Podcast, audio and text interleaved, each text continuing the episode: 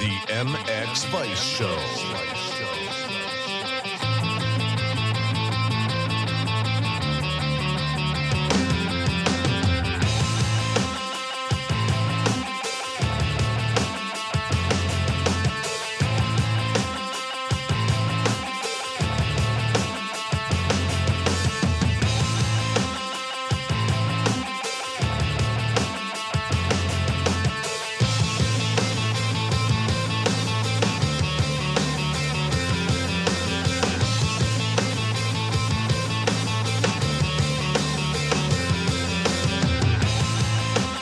Welcome to episode 32 of the MX Vice Show. Awesome to be here. We're still in coronavirus lockdown, although light at the end of the tunnel. I'm James Burfield of MX Vice, and with me is MX Vice editor Lewis Phillips and Rob from Jukebox Beats. We're not in the studio, we're uh, in different places, but it seems to be working. Are you there, Lewis? I am. Hi. And it's definitely working. Hi. How, how are you this week? Yeah, great. You? Yes, good, thank you. Good, good. Yep. It's. Uh, are you starting to feel a little bit more confident now? Yeah, just making July plans, seeing as that's now very free. Yeah. Uh, Are you going anywhere nice or just staying at home? Uh, well, there's, a, there's supposedly a national on July the 4th. So, Really? Okay. Hmm. What? So you just got to try and find a, an airline that will take you to America. uh, it's not so much the airline, it's more of a border control person that will let me into America. That's true. Today's show is brought to you by Seven, Talon, Yoko, Prox, Leatt, Hinson, KYB, and always evenstrokes.com. Some good news this week, Lewis. Oh, is there? From you or from me? Yeah, Even Strokes is really starting to um, to take off. Really good news. Oh, really? Yeah, yeah. So for, for people who don't know, Even Strokes is uh, our shop which sits alongside MX Vice. And uh, if you're wondering how you can help us within the uh, the coronavirus and the craziness, what's going on, we're all in it in a moment. It's obviously a big struggle for for everybody, including businesses. So um, anything that you purchase on Even Strokes, the money just you know will go towards helping MX Vice. Uh, there's obviously the t-shirts on there. We sell Yoko, Alpinestars, uh, lots of different brands on there, parts, and a new website is coming uh, this week. So that that's looking uh, like it's going to do um, good things for MX Vice going forward. Ah, great. You are busy, aren't you? Yeah, yeah, yeah. Just uh, trying to keep myself occupied whilst in lockdown. Anything else you want to, um, me to start up or anything? Or What, you want me? Oh, what? You business wise? yeah, Uh, no, it'd be other- ideal if you could just. It'd be ideal if you could just focus on the task at hand. okay, okay, noted. Uh, Yeah. So how's your week gone? Uh, it's been all right. Last you had week some was ups and downs, didn't you, with um, interviews? Oh, last week was a bit emotional. I couldn't get anyone to pick up the phone, but we're back now, so that's good. Are you on a bit of a roll now? I am on a bit of a roll now. I've got three interviews in hand, if that was Okay. the word. I've got three. I'm, I've I've got three excess interviews that I've got that are ready to go. So I'm ahead of the game. And it seems like you got some good interviews on the website this week. If people haven't uh, sort of logged on and had a had a read, Oh yeah, we finally found out what's going on with Jordi Tixier. so tell us. Um, because you haven't read it. Yeah, I haven't read it. I wanted to read it today, but I haven't read it. So obviously he split from VHR KTM in January, or maybe even February, um, which shocked everyone, but also didn't shock everyone because splitting from teams seems to be a hobby that Tixier enjoys.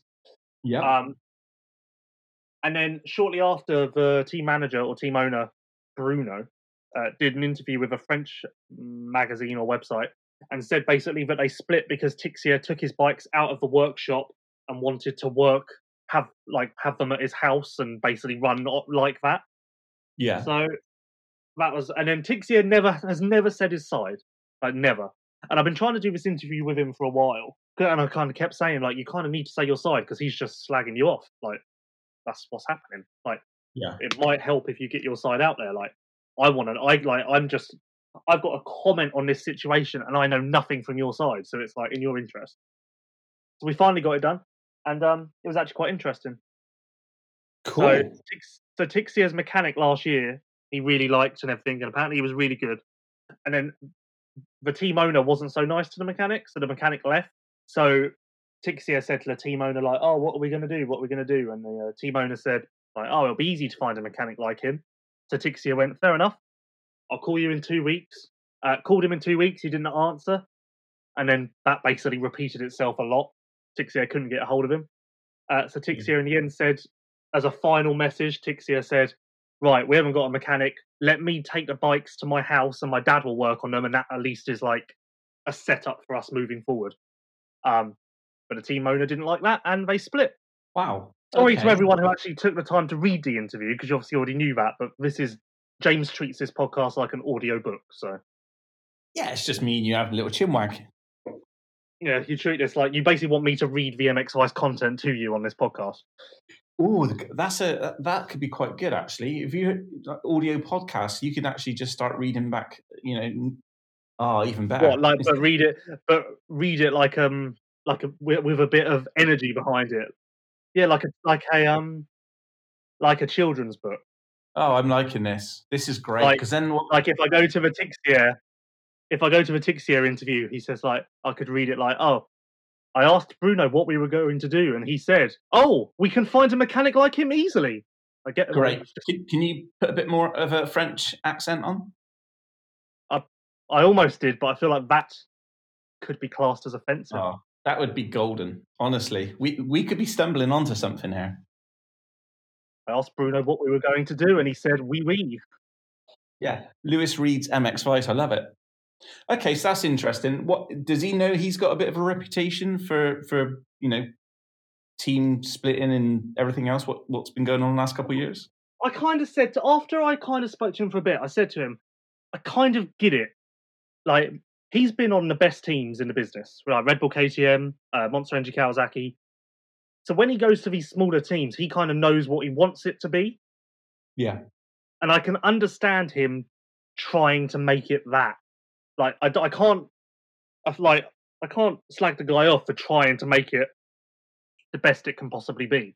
yeah, Like, and we've seen this with lots of teams, like Strijbos last year and other things. Like, that's kind of seems to have been the. That kind of seems to be how it goes. yeah. It's difficult for a rider who's been given everything, the best of the best, factory, and then has to go down to a satellite or a startup.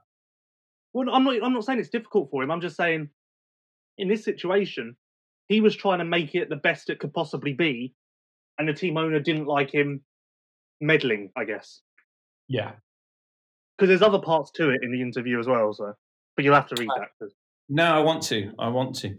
And um, you've got another big interview coming up as well. Um, what one would you be referring to? Stephen Sword, Oh yeah, former that's a yeah, yeah, that's that's actually quite ex- enjoyable. That was. And um, he's now working with um, Hitachi KTM. Yeah, he that was the basis of the interview.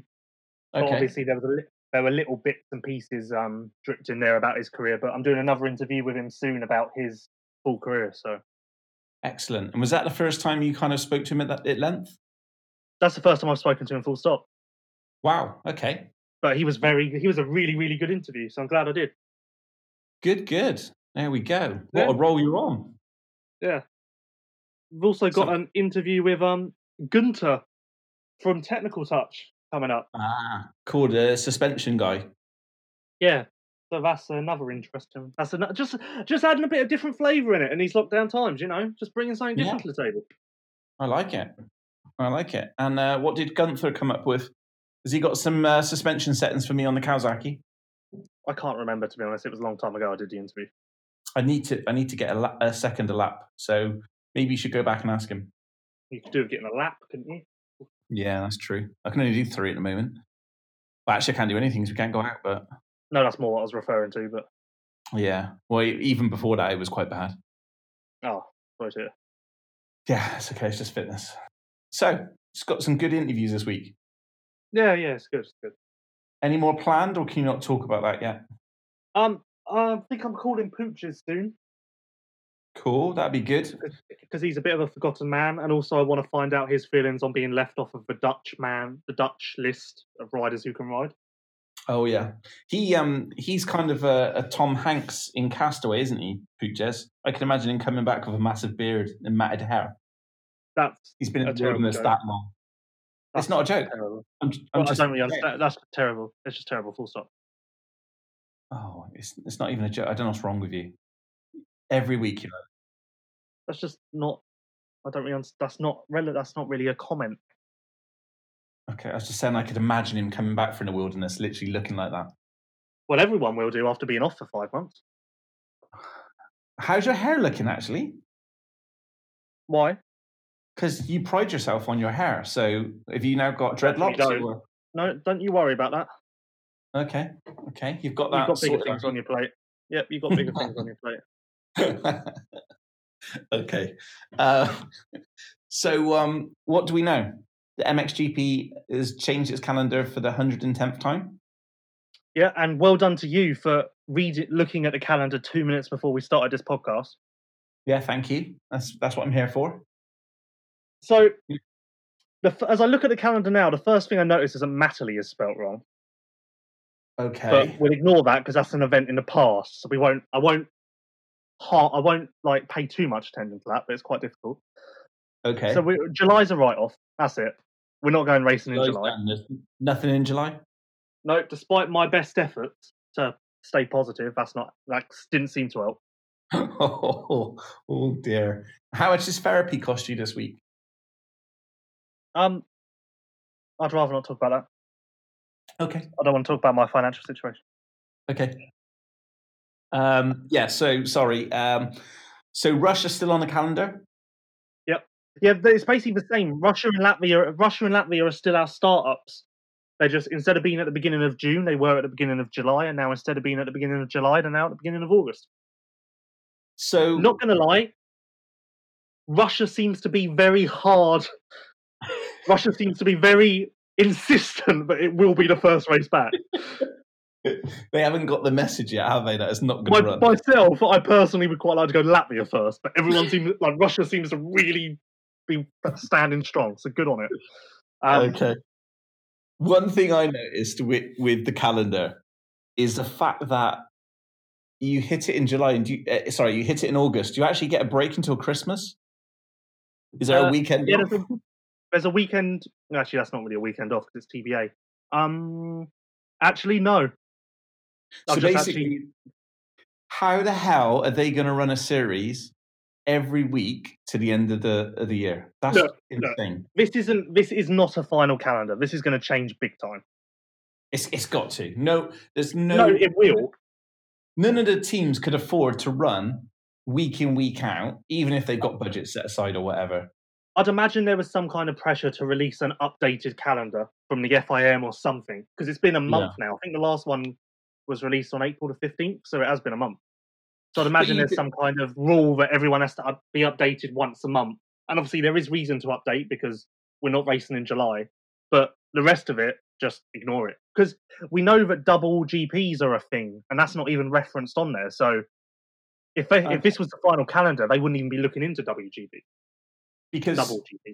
that was brought up by Rasmus in an interview this week, wasn't it? What on MX Vice? Yeah. Did you read it? Or the week? Was it the weekend? No, it was yesterday. Yesterday was it? Okay. I don't work Um, weekends, James. Oh yeah, sorry. Yeah. So so what Rasmus was saying was was common sense. He said basically the teams uh, Infront need to be realistic with what the teams are able to do uh, as far as overseas events and all of that for the rest of the season. And also, he said because there will be an economic crisis and it may not hit MXGP next year, but it probably will. Ne- uh, no, it may not hit MXGP this year, but it probably will next year. Yeah, massively. So it's So- not about just the rest of this year. It's about making sure that there's going to be teams and GPs going forward. But I like I don't I don't take anything from this calendar. I'm not booking hotels or anything because it's quite it's so obvious it's going to change. Like you can even see it by looking at it. Hmm. Yeah, I, I've just, I'm, yeah, I, I agree with you. I'm, I'm completely dubious about the new dates, and and that I, I just can't see how they can run that many rounds um, for the rest of the year. Like, it- Interesting. Like if you if you look at this with a smart head on, I know that's difficult for you, but Yeah. if you look at it with a semi-intelligent head on, um, Okay. you can say that the last calendar there was one TBA on there, St Jean. There was one of on the last calendar there was one event that did not have a date assigned. That's now been cancelled. So using that logic, I in my head I would not be surprised on next calendar to see Loket, Teutschenthal, and Imola all cancelled. Yeah. Yeah, that would that would make that would make sense. We know double GPs are being looked at as a plan C by Infront. Um, Which and that would which and we know Lommel is kind of the one of the main focuses for that, which would be back-to-back weekends with a different track. But if you look at Lommel on a calendar, Portugal's before and Indonesia's the weekend after. So in my head, I'm going, okay, maybe the second Lommel would take the first of November, which would mean Indonesia would go. Not, I have no information. I'm just trying to use logic here because I feel like you can deduct something. Yeah, and I and I think I think from looking at the calendar and where we are in, currently where we're going, they have to look at every every area to see how they can possibly save money for uh, teams, save money for the sponsors of the teams, and also save money for um, the fans. Because let's face it, the fans aren't gonna uh, and especially the ones which regularly go to five or six GPs, they're not going to be able to spend that that money what they would have, um, given that they've probably been on furlough. Some of them are self-employed, probably not even earning money. Um, things have changed, so you know, for me, the sensible option would be to, to look at double headers, but not not having even the double headers on different weekends, having double headers the same weekend. No, no, no, no, no, no, no, no, no, no. We're not, not? there yet. That's that is an that is an emergency situation. But I, I think we're quite close to an emergency situation. No, because if you do that, you're taking away the what would you call it? You're taking away the structure of the championship. Because it's one thing saying we're only running ten rounds, but they're all going to be what you would expect. It's a whole other ball game saying we're running ten rounds and we're completely doing away with the MXGP format. Like we're completely scrapping everything and we're just going to like that's a. I think that is a break glass in case of emergency situation. Well, I I hate to say it, but I think we're pretty close to that. No, no, no. Before that, before we get there, we will be doing double GPs back to back weekend. Okay, so that the teams and everything can stay midweek wherever they are. Well, I actually then- don't know what the I part. I kind of don't really understand what the benefits of it would be, other than that it saves on it saves on travel. But then, would it? I don't like. I don't really. Don't, I don't. I'm not. Look at the hotel co- costs. If a teams have got to be somewhere for eight or nine days, then that's going to be huge. I mean, each team, like each factory team's got what, fifteen people in the team. Yeah, I'm not 100 percent clear on what the benefit of that would be, but it does seem like a good idea. Do you know one thing? I'm glad I'm not going to make these decisions. Oh yeah, it's a bloody nightmare, isn't it? Must It's be funny because the world's biggest headache. It's funny because last year the calendar was a bit of a headache with um, Shanghai being moved and Hong Kong being cancelled, and I think there was one or two other things in there. And I remember talking to David Luongo at Teutschenthal, and him and uh, and talking about the 2020 calendar and being like, "Oh, I bet you're excited to have like a normal calendar again and like kind of leave this upheaval of 2019 behind." Yeah, Well, we've just walked into this. yeah. One thing I have just noticed, though, uh, looking Yeah. at the calendar, is that the first, well, Russia doesn't really count, but after Russia, we've got three Nordic events Which is Sweden, Finland, Latvia. and Latvia. Okay. That's just, You know, Funny. Latvia's not not Nordic, don't you? I think it's close enough. Mm, yeah, I don't. It's it's not Nordics. It's close it's enough. Europe. It's close enough. Under Estonia. Do you actually? Oh, uh, we're talking geography, aren't we? No, it's close. It's close enough to the Nordics. What by about a thousand miles? Hold on, I'm just getting Google Maps up. Oh Jesus, we ain't got time for this. Oh yeah, it's close enough. It's just a lake splitting them from Finland.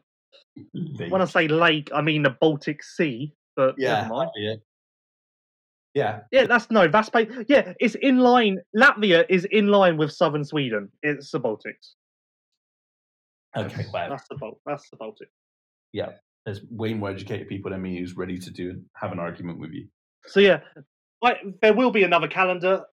I expect that one to. I expect the next calendar to kind of be more final and have more cancellations on it, but we will see, I guess. So what we've got now is um, obviously the new measures in, in the UK have been kind of released. I'm not sure. No one's really sure about what's going on. However, what it does mean is that things are starting to change, and the, the ACU are going to be releasing a statement, aren't they? Um, based on what the Uh, government tomorrow. have put out. tomorrow is it?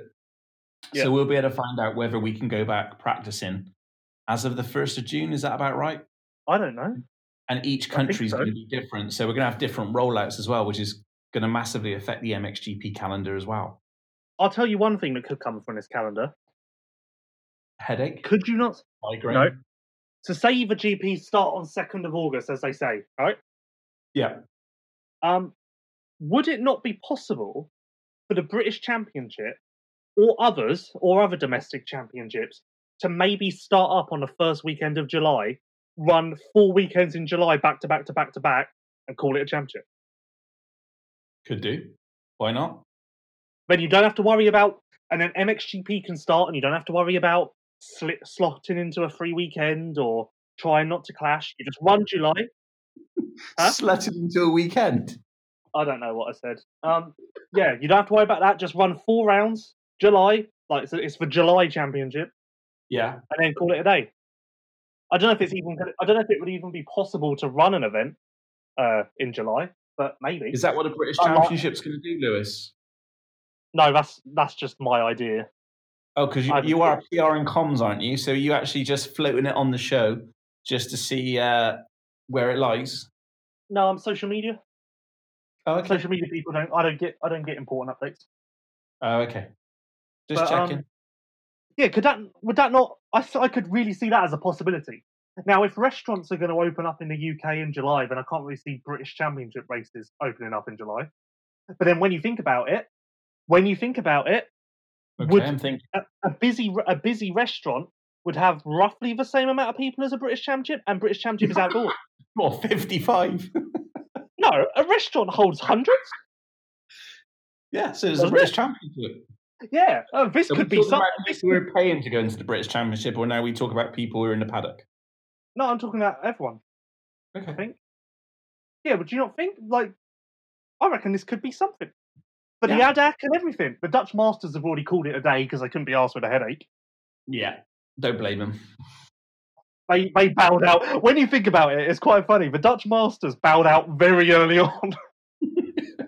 we were like one week into the coronavirus, and the Dutch Masters just went, you know what, fuck it, We're done. can't, We're I cannot be doing with this.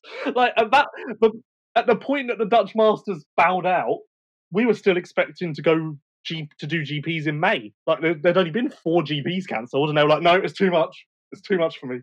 I just uh, cannot deal with this drama anymore. So there's been a lot which has been going on this this week, but again, still no concrete plans, and no one really knows. No one's any further forward really than what we were last week. Interesting that um, I thought I thought it was interesting that Trentino's taken the fourth of October date, and Spain and Portugal have been shunted forward by a week. But th- that would be down to weather, though, wouldn't it? Because Portugal, yeah, I'd imagine so. really good into December. Yeah, I'd imagine so. Also interesting that there's a 20, there's a 29th of November date after Argentina now. Yeah, See, this is where this is where I mean you can look at it logically because also that tells me that they're going they want to end in November. They're not going to Yeah. go into December or January or February. which which would be interesting to see if any of the um, European Supercross events will be thinking about running in in um, December this year. I've got a feeling we might see them all bow out this year and come back in 21. Yeah, Paris and stuff like that won't be won't be what it was, will it? No, no, not at all. But yeah, that's what I mean. This calendar doesn't tell you much, but if you properly look at it, you can kind of deduct certain things. Like this does tell this in my mind. This tells me that the rumors of going into December, January, February aren't going to happen. No, No. Because why else would that 29th of November date be added? right. The nations are Um, still going strong. Yeah, we've heard nothing on the nations, but let's hold it there. Let's go for a break. Is that because um, your laptop's dinging? yeah, so there's lots of noises going off here, there, and everywhere. I just want to thank again Seven, Talon, Yoko, Prox, Leatt, Hinson, KYB, and Even Strokes. Uh, those are the guys that support us. If you get a chance, follow them on social media, uh, check them out on their websites. Every little helps. Um, without those guys, we wouldn't be here. We'll be back in five. You are listening to the MX Vice Show. Technical Touch have been supplying KYB OEM spare parts and factory kit suspension in Europe for decades. Many of the riders you see on track in the FIM Motocross World Championship are using KYB suspension from Technical Touch. Whether you are looking for factory kit suspension or KYB spare parts and oils, they have you covered. Shop now at www.technical-touch.com. Yoko have returned to top flight motocross with a bang. The Yoko Vili collection is made with racing in mind and designed to be the lightest and most flexible motocross gear on the market. Go to yokoeurope.com to locate your nearest dealer or shop online. Talon wheels have been iconic in the industry for over 30 years. Designed, built, and manufactured in the UK, Talon wheels, sprockets, and footrests, and clutch baskets are used by professional riders like Jason Anderson, Zach Osborne, and Shaun Simpson. Head over to www.talon-eng.co.uk for more info. Even Strokes is the newest e commerce store in motocross. Built by motocross enthusiasts, Even Strokes understands your need and offers all of the products you need for a weekend at the track. Shop now for Yoko, Alpinestars, Fast House, and more at evenstrokes.com. Leatt, protecting riders from head to toe. Check out leatt.com for more. Hinson is the world leading manufacturer of clutch baskets, clutch covers, clutch discs, and springs for both dirt bikes and quads. Hinson products are used by many leading riders like HRC Honda, Monster Energy Kawasaki, KTM Factory Racing, and Monster Energy Yamaha Factory Racing. Shop for Hinson products at technical touch.com. The MX Vice Show. We're back, as always. Good to be here. Hopefully, you guys have uh, muddled through our conversations. Were we clear, Lewis? On what? Everything. Still no motocross. Still no motocross. MXGP calendar is still up in the air, but we, we've had about the fifth change. And um, and also that w- the one thing that came from the GP announcement is the fact that there could be back to back weekends for racing without any break until the end of November. I don't think that's going to happen though. Like realistically, I do think this is going to go down to 12, 15 rounds. Yeah, I, I agree. I think it has to. I do feel confident that we'll be right. I don't know if I feel confident about August, but I do feel confident about September though. The other thing what's going to be really interesting is um, guess what happens in July? Literally, July, we usually get loads of invitations to the new gear. So expect um, a pushback on all the 2021 gear, which is usually released, um, or we get to see it in usually in July and August um, because it's usually featured in uh, Lommel GP and stuff like that. So it's going to be interesting what's going to happen to the rest of the industry, because obviously, uh, you know, I, I know from Even Strokes' point of view, we already I've already seen the kit for for next year for a lot of the brands, and um, that's all been purchased or ordered up front. So um, it's going to be interesting actually about when the kit's going to be dropped, because if no one's riding, there's no point in dropping any new kit. One thing I've been thinking about is um the calendar for the following year is usually released the first week of July. That's But- true. Surely that won't happen because at that point we'll still be working on calendars for 2020. No, But then- I, I, I can't. I really can't see a, a calendar for next year coming until about September because usually they do a lot of businesses at GPs, don't they, by renewing contracts and stuff like that. But Yeah, but then the idea of releasing the calendar in July is to, uh, yeah, in July is to give teams an idea of what budget's needed for the following year. So Yeah, would October be too late? I don't know. It's, Like, it's going to be. I'm actually quite interested by that, but I can't see them releasing it at a normal time because it would just get confusing. Or would it? I don't know.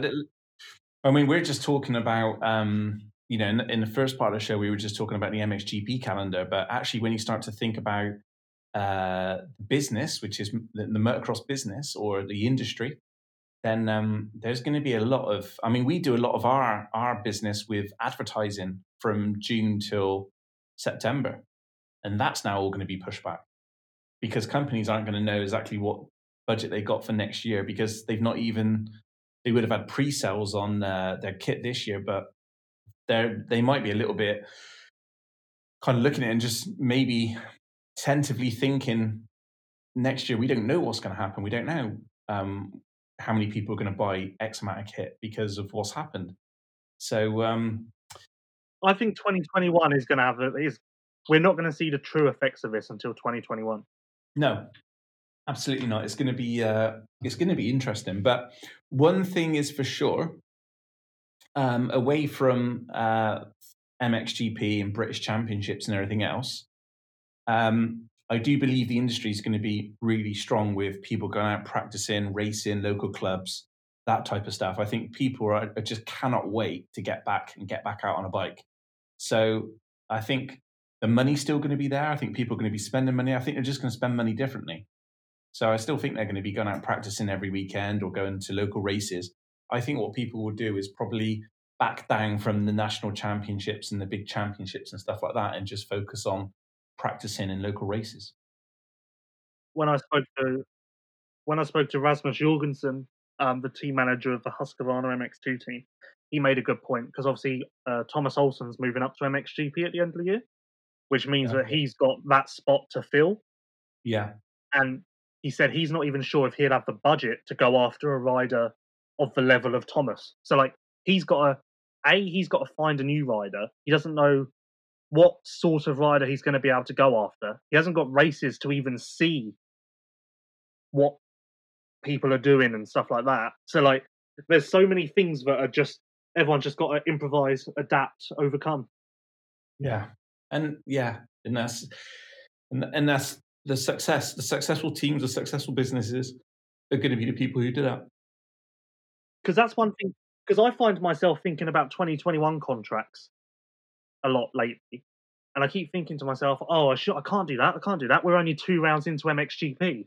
But the reality is, at this point now, had the season been normal, there would be a couple of big contracts already signed. Yeah, absolutely. So uh, was it 20 odd riders that you listed? Oh, it's the more, it's, it's a lot. It's more. It's way more than a normal year. Put it that way. I would say probably. I, I would go as far as to say 70% of the MXGP and MX2 riders are up. Wow. When you think about it, a lot of people are going to have to, so they don't miss out on a rider, a lot of people are going to have to um, make these decisions without knowing the finances.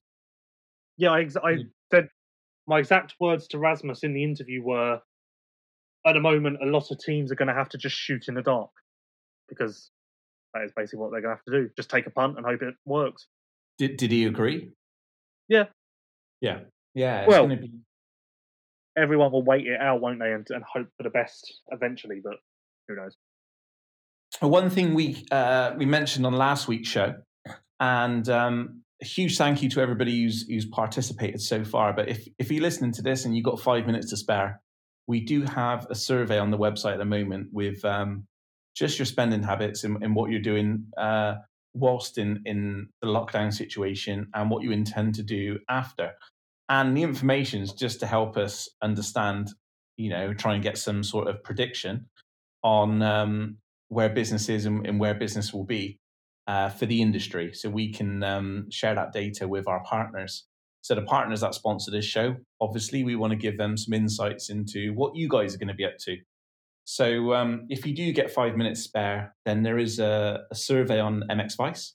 And if you can fill that out, I think there's about £500 worth of uh, goodies up for grabs. We're not asking you to do it for nothing. Um, there's some fantastic uh, goodies and some uh, vouchers and stuff. So um, yeah, if you have five minutes to spare, that would be a real big help to us. Have you filled it out yet, Lewis? I have not. I almost did, but then I thought that would be a bit ridiculous because There's should a I lot fill of- it out? There's a lot of people, Lewis, that want to see you back on a bike. I don't. Oh yeah, but you don't have to be a rider, do you, to fill out the survey, or do you? No, you don't, because I guess if you're if you're purchasing casual clothing or if you're you're doing it because your son's racing that type of thing, then yeah, it's not necessarily if you're riding. It could be uh, you know your son um, or if you're an active fan. But um, yeah, a few riders have actually you know they, they want to see you on a bike again, Lewis. Okay, that's brilliant. So um, we're going to make that happen. I think. I think everyone's main priority at the moment, James, is just getting the professionals back on the bike. And that's what we're That's all working your main priority because you're bored at weekends. It is. It's so odd to think that we would be coming up to round eight of MXGP. How how weird is it? How weird is it for you though?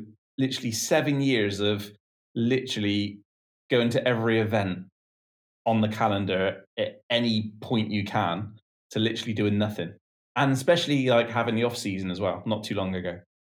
Well, first of all, it's not been seven years. I don't know how long you think I've been around for. No, I mean like seven years doing GPs and British Championships and all that sort of stuff, keeping you busy. Oh. America, that type of stuff. Yeah, it's not great. Well, I was thinking earlier. Obviously, I had my injury at the end of 2019, didn't I? That caused me to miss the final three rounds. What injury was that? Was that the excessive Remember- masturbation injury? No, not that one. But that. So I missed the last three rounds of 2019. Then I'm missing all this time this year. That's not. It's not gone too well for me the last 12 months. What injury was that? Was that when you had a stroke? Do you remember when I was in hospital? Oh, that yeah, but that was a panic attack, wasn't it? That was not a panic attack. Why would that be a? pa- It's just ridiculous. Anyway, Okay. would you like to move on to questions? yes, let's do questions. What do we have this week? We have quite a lot, so we better get on it. Okay, and um, on that note, uh, a huge thank to Leatt who sponsored this segment. Leatt, protecting riders from head to toe. Check out leatt.com for more. So here we go. So here we go. Wow. Okay. Um, Scott Claydon uh, asked, "Does the British Championship really need to run alongside the MXGP this year?" No. Effectively saying, should it just go ahead and clash with it? Yeah, why not? Why not? Yeah, it sucks for people like um, Simpson and Conrad Mewse and stuff like that. At the end of the day, um, it could run. Or I quite like your um, version of July, just saying, let's just try and fit back to back weekends. They could, they could actually, in the British Championship, they could race Saturday and Sunday. Double What, headers, July? eight rounds. And yeah. eight rounds. Yeah, through, Yeah, through that might be July, eight rounds. Boom, done. That might be a bit excessive, but even if you just run four Sundays in July, that's still four rounds. That's enough for a championship. Like I've kept saying, that's exactly what the Dutch Masters do. So Yeah, I like that idea. The more it's it's kind of resonated on me now, I quite like it. So I like that, and also don't be scared to clash with with MXGP. Why not? I don't know. Like you take you clash with GPs in MX2, you lose Josh Gilbert, Bas Vaessen, Conrad oh. Mewse. Oh. After that, Don't get me wrong. I'm not saying that it's it's it's um, good for the championship. It's not good because people pay to watch um, those riders and, and the battles. But what it does uh, give is the opportunity to uh, you know the next level down to, to you know be in a different place. yeah, I don't know. It's I I think right now that July idea that I had has to be the priority because that could actually turn out to be the best thing that could happen. Especially when you think about if like think about it more. Not only that, you're also kickstarting European motocross again. You would actually you you might get a lot of interest from fans. You might even get a couple of really good wild cards. The um the other thing would be to consider is that Completely ignore my point. no, I- I'm it's, I'm sticking on that point. I like the point. Um, the only thing which would be negative towards the series is that once it finished in July, basically we're not going to hear of it again until March 2021. Yeah, but one like we okay, the end of July or the middle of September. That's only a month and a half difference. Yeah, sure. Um, I, I'm just playing devil's advocate. You know, it's kind of, um, yeah, it's a great idea to run. I agree with you. July sounds good. Uh, tick. However, it's a long time to go. Um, you know, they're going to have to um, work hard to keep the, the championship relevant from from that point until to March. But there again, the Dutch Masters works in in you know they yeah, they they finish in July. yeah Well, it did. and yeah, and it doesn't lose. It doesn't seem to lose any interest. Everybody wants to be part of it. Interestingly, though, the Dutch Masters they run the youth classes as well, don't they? yeah, But yet Uh, we heard that. I'm pretty sure they do. I'm pretty sure they run the 85 and the 125. I honestly can't remember. I believe they do. It's been almost a year since there was a Dutch Masters round. I generally can't remember. Yeah, but it's a, it's a successful series. There's a lot to, and it, and it's doing well, and and people want to ride there, and obviously having the MXGP teams based in Belgium helps. But uh, I think there's a lot to learn from that series.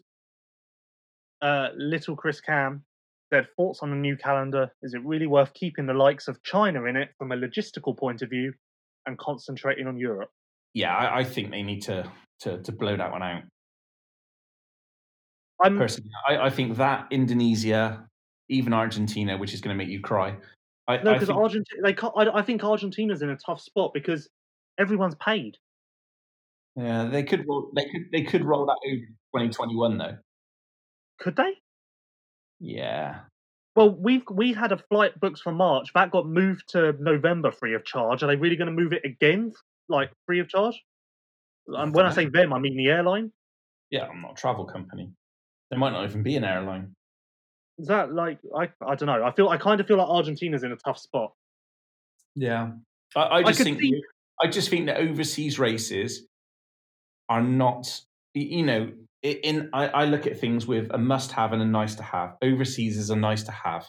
European races are must-haves because the, all the teams are based, you know, within Europe and especially centered around Belgium and Italy. So let, let's look at the costs and, and let's make things a little bit more easier for everybody.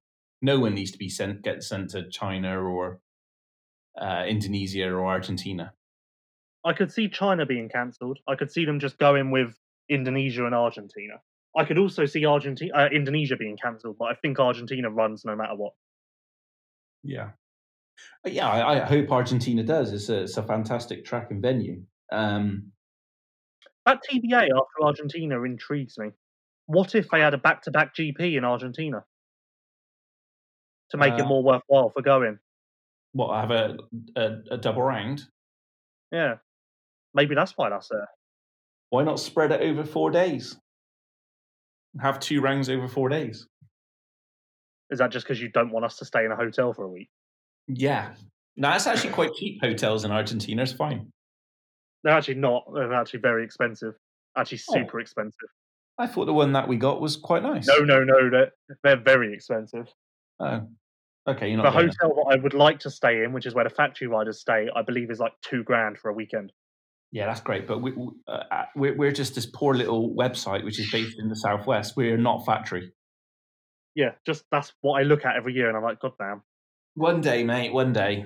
I really want to talk about like travel stories and stuff, but the news keeps coming up, which takes us away from that, which is a shame.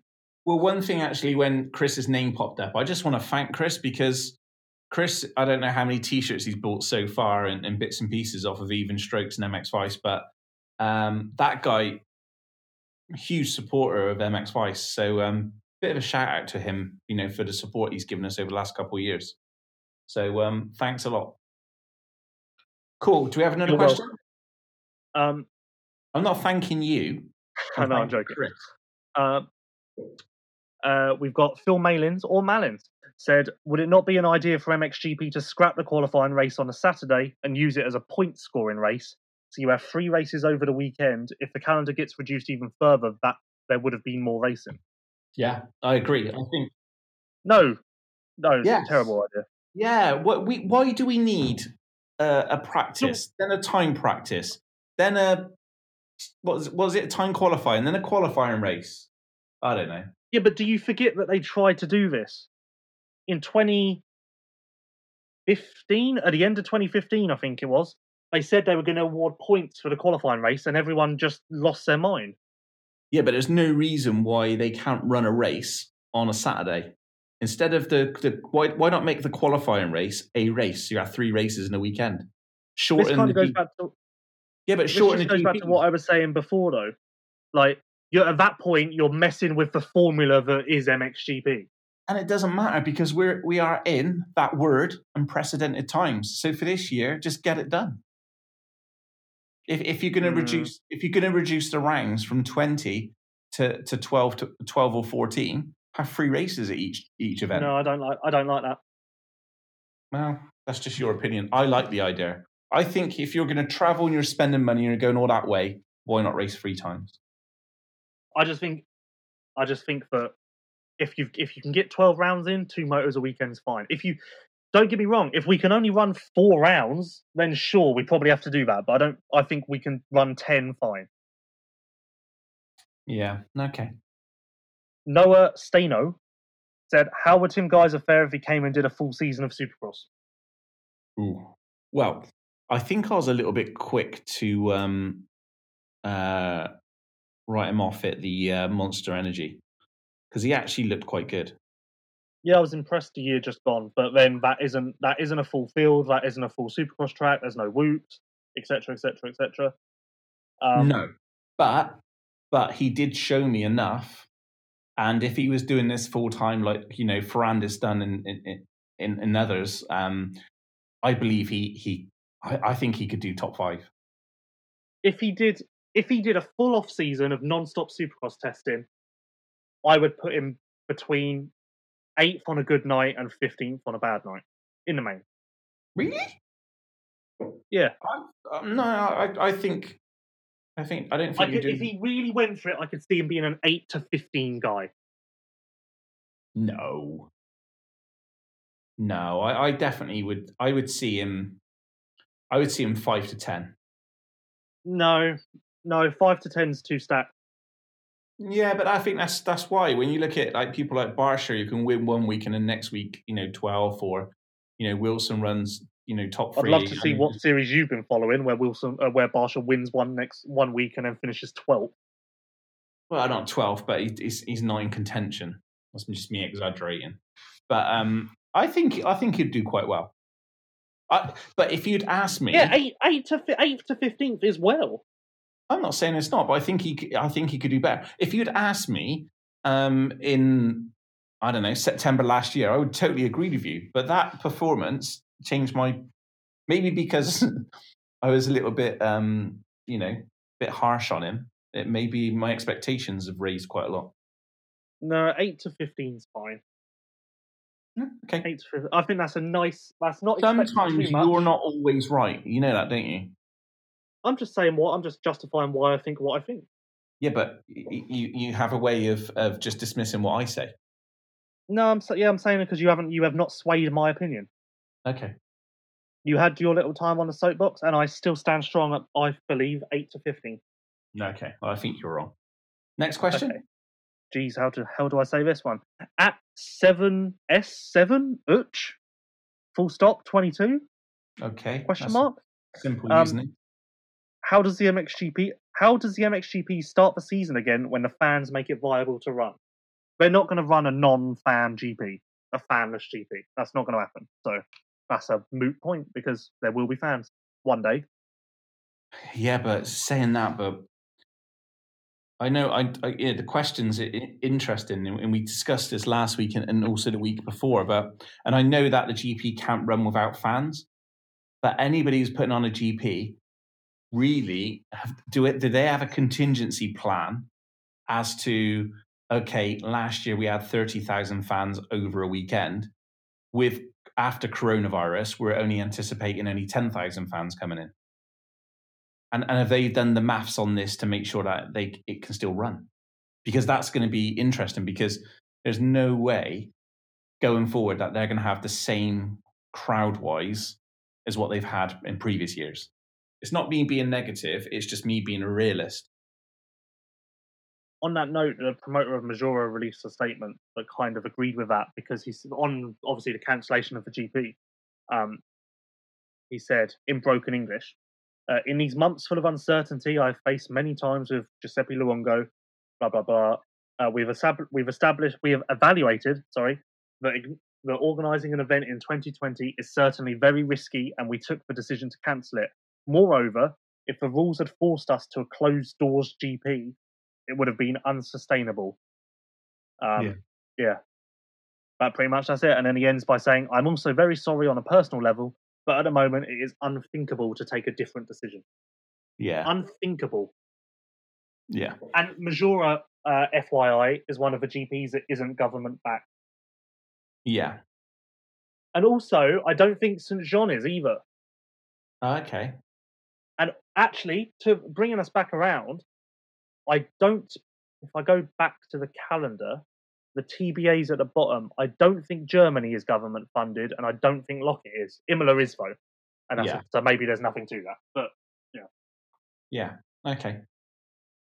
Yeah, I think. okay, I th- yeah, yeah, it's an interesting one, but I, I, I, I do feel for the promoters, and I, th- it'd be interesting to find out from Infront when you speak to them next with a podcast or or questions to find out whether um, Infront have spoken to promoters to ease their worries or financial burden to see if that they've reduced the costs or uh, offered a support package which is um, part, you know, MXGP TV or something.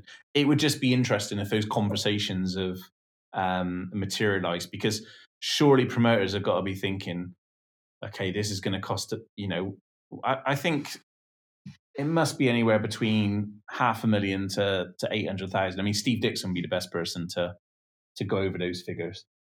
But um, it's it's a, it's got to be a lot of money to put on, and, and it's got to be a huge gamble to get back, even with you know everything working.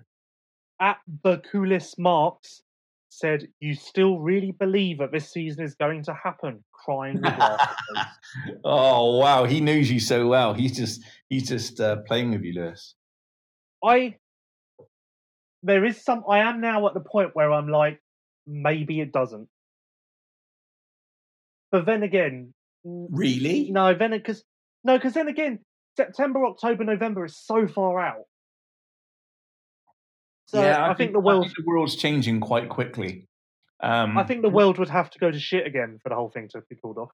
Yeah, I think there'd have to be a massive spike in coronavirus, you know, um, deaths or you know, overwhelming the, the medical facilities around the world for it to uh, for us all to go back into lockdown, which which could happen. Um, hopefully not. Hopefully we've seen the worst of it. However, I don't know. I, I wouldn't be surprised if if it got to this point where more and more promoters um, pulled out because of the uncertainty with with uh, finances, because there's only a finite amount of money, and if they bugger it up this year, it could have an impact on further years. So it could be that next year they're still not recovering from losses they they had in 2020. Maggiora's cancelled, but I fully expect it to be back and just as good as it was next year. Oh, absolutely. It's kind of just this year's a write off. They haven't lost anything, they haven't gained any. Yeah, but it'd be interesting to to know if any other promoters um, have looked at Maggiora and just think, yeah, you know, maybe maybe we should be thinking a little more along the lines of, of this. But then Because even if you have a GP, you're going to have to have social distancing at GPs. But even so, uh, Maggiora's not government backed, but it's run by very wealthy people. Yeah, but at the same same time, even wealthy people don't just want to, you know, throw a bucket load of money away. It, you have to understand that when these kids are going back to um, reception or or year one in June, they've basically got to run around the playground with their arms out, making sure that they've got social distancing. What the hell are you going to do at motocross when everybody's getting absolutely blind drunk? Most of them are hugging each other, let alone understanding what social distancing is. Fair point. Fair point. Yeah. So what is what's Um, everybody going to do? Stand two meters away while drinking a beer? Imagine the size of the, the the queues getting in. If you're two meters apart, each person. Well, you'd be in a car, wouldn't you? Yeah, but you're still got to go through with your tickets, haven't you? Oh right, yeah. Yeah. So the knock-on effect with all these things is, is just ridiculous. Like queuing up for a hot dog. You know what it's like at Valkenswaard or something like that when you got to go and get your ticket for your food and then you go and get your food. You wouldn't you wouldn't know that because you don't go in the fans area. Uh, no, I don't. May May I suggest that now is a good time for a break Uh, yes. because my laptop my laptop is dying. Yeah, my laptop's dying though, so I need to go and get my charger. Okay. Well, on that note, we are going to go for a break. We would like to thank Seven, Talon, Yoko, Prox, Leatt, Hinson, KYB, and Even Strokes for uh, supporting us, supporting the show. Uh, in the meantime, whilst you're hopefully if you're at home, go and do the survey. Now is a great time. Have a look on Even Strokes, see if there's any purchases on there you'd like to make. An MX Vice T-shirt, or you can even buy us a coffee. Uh, we'll see you in five. You are listening to the MX Vice Show. Talon wheels have been iconic in the industry for over 30 years. Designed, built, and manufactured in the UK, Talon wheels, sprockets, and footrests, and clutch baskets are used by professional riders like Jason Anderson, Zach Osborne, and Shaun Simpson. Head over to www.talon-eng.co.uk for more info. Even Strokes is the newest e commerce store in motocross. Built by motocross enthusiasts, Even Strokes understands your need and offers all of the products you need for a weekend at the track. Shop now for Yoko, Alpinestars, Fast House, and more at evenstrokes.com. Leatt, protecting riders from head to toe. Check out leatt.com for more. Technical Touch have been supplying KYB OEM spare parts and factory kit suspension in Europe for decades. Many of the riders you see on track in the FIM Motocross World Championship are using KYB suspension from Technical Touch. Whether you are looking for factory kit suspension or KYB spare parts and oils, they have you covered. Shop now at www.technical-touch.com. Yoko have returned to top flight motocross with a bang. The Yoko Vili collection is made with racing in mind and designed to be the lightest and most flexible motocross gear on the market. Go to yokoeurope.com to locate your nearest dealer or shop online. Hinson is the world leading manufacturer of clutch baskets, clutch covers, clutch discs, and springs for both dirt bikes and quads. Hinson products are used by many leading riders like HRC Honda, Monster Energy Kawasaki, KTM Factory Racing, and Monster Energy Yamaha Factory Racing. Shop for Hinson products at technical touch.com. The MX Vice Show.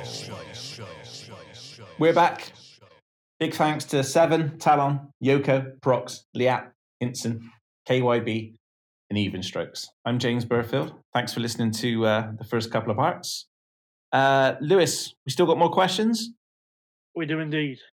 Excellent. And how's the laptop? That's great. I'm now back on charge, so I won't be disappearing anytime soon. By the way, I still miss you not being in the studio with me. I'm very happy with the current situation. Okay. Uh, when, right. when you're allowed to move again, this will be a contract negotiation. yeah, and also a P45. Um, Well, That'll be discussed. yeah, it will be. So, uh, oh, actually, mm, what about a reduction in wages? What if I stay at home instead of going to the office to do a podcast? Yeah. I'd be open to that. Okay, cool. We'll talk about that then. Uh, yeah. Um, fantastic. So, next question. Henk Jan Loish, a very Dutch name, uh, Yeah. said, "What Max? What's Max Anstey's co- contract situation this year? Can he get a ride in a factory team in the USA?" Um, Well, you're the Max Anstey man. So, um, uh, his contract is up, okay. and I think he could definitely get a factory 250 ride in the USA. Because people forget he can do 250s. So But would he want to? yes, Okay. But how, how old's Max now? uh, 26. Okay, so he's not quite Davalos age. No, and not like that. Osborne won his first 250 title older than this, I believe. 27 was he? So 28 maybe. Okay. So yeah, I and people, I think he could be a very uh, valuable asset to a factory 250 team. Yeah. But do you think? I suppose it's, it's done Ferrandis quite well, hasn't it? Crew fifty. I was just, I was just wondering what the value is of, of doing two fifty rather than staying on the four fifty. What do you mean the value? Well, the value because obviously Max is probably looking at this for a career. So, I mean, if you've done two fifty, Yes, I'd imagine being a professional motocross rider is he is looking at that as a career. Yeah, but what I'm, you know, what I was trying to get at, um, you're being quite pedantic, but what I was trying to get at is the the fact that, you know, a, a 250 light or whatever title East West is not the same as winning the you know the 450 or. Do you see what I mean? If like him come in sort of fifth in the series in 450, um, is that is that good or better than than I'm sure it is better than than finishing or winning a, a, a title on a 250. What are you talking about? Like personally, or Yeah, I'm just I'm just thinking about what what the va- what's the value to to Max from going 250 because he could go to 250 and, and, and miss out on a good 450 ride to get a factory. Do you see what I mean? It's like there there must be some, you know, what I'm trying to get is what would be the right the right choice. Like like uh, if he's going to stay in America for the next two or three years or four years, or finish out his career there or whatever, but obviously you don't want to take a step back. You want you want to keep the momentum going forward. I think you are massively overthinking this. Probably, but I, you know the 450, a bit like MXGP, is the premier class, yeah.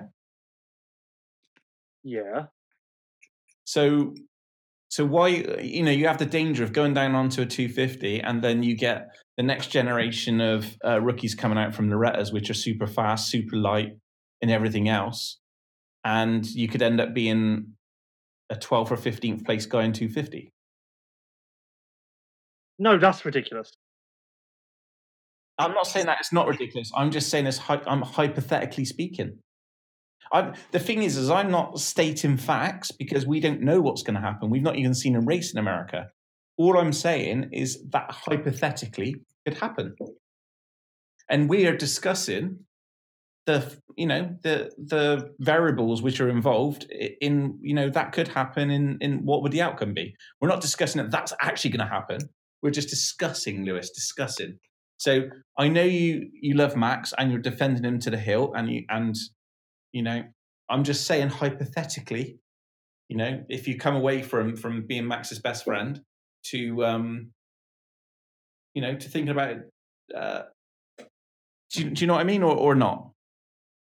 I think you're just overthinking this to the point where it's simple. Can Max get a factory ride? Yes, in 250s. And if that comes up, that's obviously a great opportunity. Okay, So, and if obviously he's not going to go to 250s if it's a team, if it's a choice of like being on a privateer team, or he can be on a privateer team in 450s, he probably would do that. Like, but if you can be a factory um 250 250 rider, that's obviously a great place to be. yeah, rather than just being a privateer 450 Yeah, it's or a satellite team. I, don't- I feel like you've dug yourself into a deep dark hole there, Hey, massively overanalyzing the situation. I I thought we were just two guys discussing stuff. I didn't even understand where you went with it. You went so far with it, I got lost. Well, no, it's a bit like if you, if you forget the age rule in um, in MXGP, in MX2, in would you rather win the 450 title or would you rather win a 250 title? I know a title's yeah, a title. just you're just talking. Yeah, but now you're just talking like, like whatever Max is going to do, he's going to win it. okay, Like, so you're not even looking at this realistically. right, okay, right. Next question. Henk clearly has Max on his mind because he also said, "Can Max Anstey live from a motocross contract in the USA, skip Supercross? Brayton and Reed have Supercross only contract." Uh, from what I can What do you gather, that isn't. He's the expert. Well, that's not really specific to Max, is it? But I don't think teams really do the motocross only thing over there. Townley did it with TLD, but that was kind of a special situation. Like the team didn't do 450 Supercross. Um, I don't think it's really an option for anyone. And also, Max wants to do Supercross. He didn't go over there for the Nationals. He went over there for Supercross. So, cool. Not really relevant either way. Okay. CR Dory said, if the nations do go ahead and clash with the AMA Outdoors, I'm guessing that rules out Anstey and Wilson. Also, will Anstey ride Supercross if it starts again? Well, good questions because um, I guess that would rule out Wilson and Anstey. And Ferrandis and Musquin, Well, he's he's never going to ride for France again anyway, is he? who Musquin. I don't know, who knows? But yeah, insert rider name here. Every rider who does the outdoors in America, it rules out. Yeah. So, yeah, that's that. so Um, there we go. Yeah, that'd be um, yeah, not cool. Will Anstey ride Supercross if it starts again? If it starts before outdoors, which now it sounds like May the 31st, he won't. But if it starts in the fall, which it doesn't sound like that's going to happen now, uh, he would. So so basically, if Supercross comes back May the thirty first, Yep. will Max Anstey be on the line? Yep. And as I just said, no, Why wouldn't Why won't he be on the line? because he's not fully training yet. He's like Oh, still okay. building himself back up after the Achilles thing. It's too, it'll be too soon. Okay, he's looking good already though. Yeah, he's been on the back on the bike. Uh, two, two weeks? three now? weeks. Yeah. Yeah, two, three weeks, I think. So yeah. Yeah. but he's still building himself back up and all that. So. So, uh, But yeah, if it what so what are we? So, so what's the timeline? Have you got a timeline from Max about how long he's going to it's going to take him to get up to speed? What? No, I don't think he knows that. You're very over analyzing the Max questions. I'm just interested. I'm like a fan who's interested. You have the inside the knowledge. outdoors will I'm start. The you. outdoors will start on July the fourth. He's got two months until then. That's a lot of time for him to get up to speed, get some testing done, and be ready. Okay, so so you're basically saying forget Supercross, just get ready for outdoors. Yeah, that's the plan. Okay, I just thought because of the delay of Supercross, does it give Max the option of just getting a couple, you know, of Supercrosses under his belt? It will do, and if it if Supercross runs in the fall, but if it's way too tight, if it's May the thirty first. Okay, cool. One more. Chris United 93 said, Will we ever see any night races in Europe? Obviously, similar to Qatar and places. Matterley has a bowl layout which would lend itself to do so. Should it be allowed? Would you guys like to see this? And also, will we ever have another festival schedule like we did there before? I don't know. Again, great questions for Steve Dixon. Quite, it'd be good to get Steve on the show. I liked the um I do like the night races we had in Qatar and Charlotte. Yeah, they were good. And I remember going to uh, Budds Creek in 2007. They had a night supercross race, which was really cool. So, um, Like it, Qatar and Charlotte just added a nice little bit of flair into the series. Like it was quite an, it was just an, a very exciting thing to have something different. yeah, I liked. I thought Qatar was yeah was really good as well. Um, I'd like to see it, and also I'd like to see the festival back. No, the festival was. I did not enjoy the festival one bit. Yeah, but that was because you're about five years old. No, I genuinely. I was thinking about this the other day. Weirdly, I look back on that festival as like the worst Matterley was. Really? I felt. I just felt like there was too much. Uh, I think I think it was. I think it was good. I, I like the idea of like a four day festival where you have like two days of amateur races. That's what it was. Yeah, I quite like you that. idea. Yeah, I was there. I, I, I actually was one of the people who enjoyed it. No, it was. I, I just thought it was too much. Like it was like, oh, what we like, what have we got now? Oh, 85. Like Yeah, but you just don't care about anybody. And uh, literally, MX2, you've only just started embracing EMX 250 the no, it's not that at all. But you've got. I was a fan at that point. I wasn't working. I just think that you just enjoy like EMX 250 upwards, and anything underneath that, you just don't really care. Well, no, I just felt like it was a bit of an overload. Like, I don't know. I just I wanted the I I quite in, back when I was there purely as a fan. I quite enjoyed the two hour break where there was an opportunity to go and walk around the pits and have a proper look and like without I don't know. I just felt like I was missing that time Uh, I, I just think because there was always it was always a choice between the two. Yeah, but think of it. People, 140,000 people go to Pilton for um, four days every year to go and watch music. They might not listen to all the music. They might go and wander around, get stoned, do whatever. But you know they might miss some bands and stuff like that, or bands might clash. And I, I liked the idea of the festival. I thought it was good. It gave people a chance to ride the track, um, and also I think it was if it was um, done again, and you could definitely do something like a Loretta Lynn style for for young guys for the first like couple of days. If it was done again, then I would probably keep. I'd keep you away. I would just invite you to the Sunday.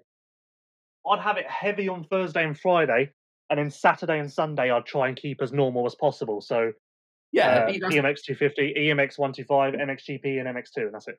Yeah, exactly. That's that's the format which which you would run, and I, I think that would be super successful. But there again, they've tried it. Tried it they've tried it. They tried it back then, and you know, I think I think the economy at the moment, unless it bounces back, um, I don't think people are going to be trying too many crazy new ideas, which is a real shame.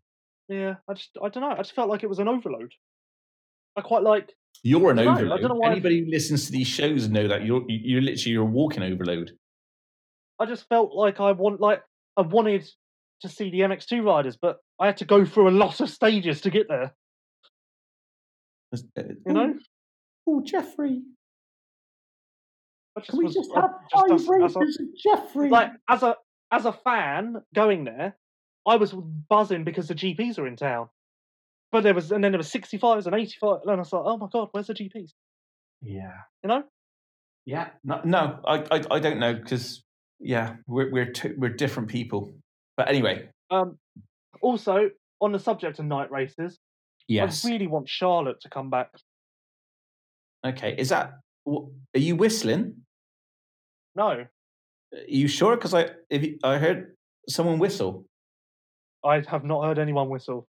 Are you sure? I think we might need to play that back. But it, it definitely sounded like someone was whistling next to you. Have you got a girl there? No, no, must be those voices in your head again. Okay, we'll analyze that. We'll get Rob to do a little sound bite. Um, there was no whistle. okay, okay. You sure it's not the uh, the bird song? I, there it is again. I heard it. There's no whistling. There was a, there was a. Hang on, I'm listening. Okay, Everybody, listen. Talk again, Lewis. I'm talking.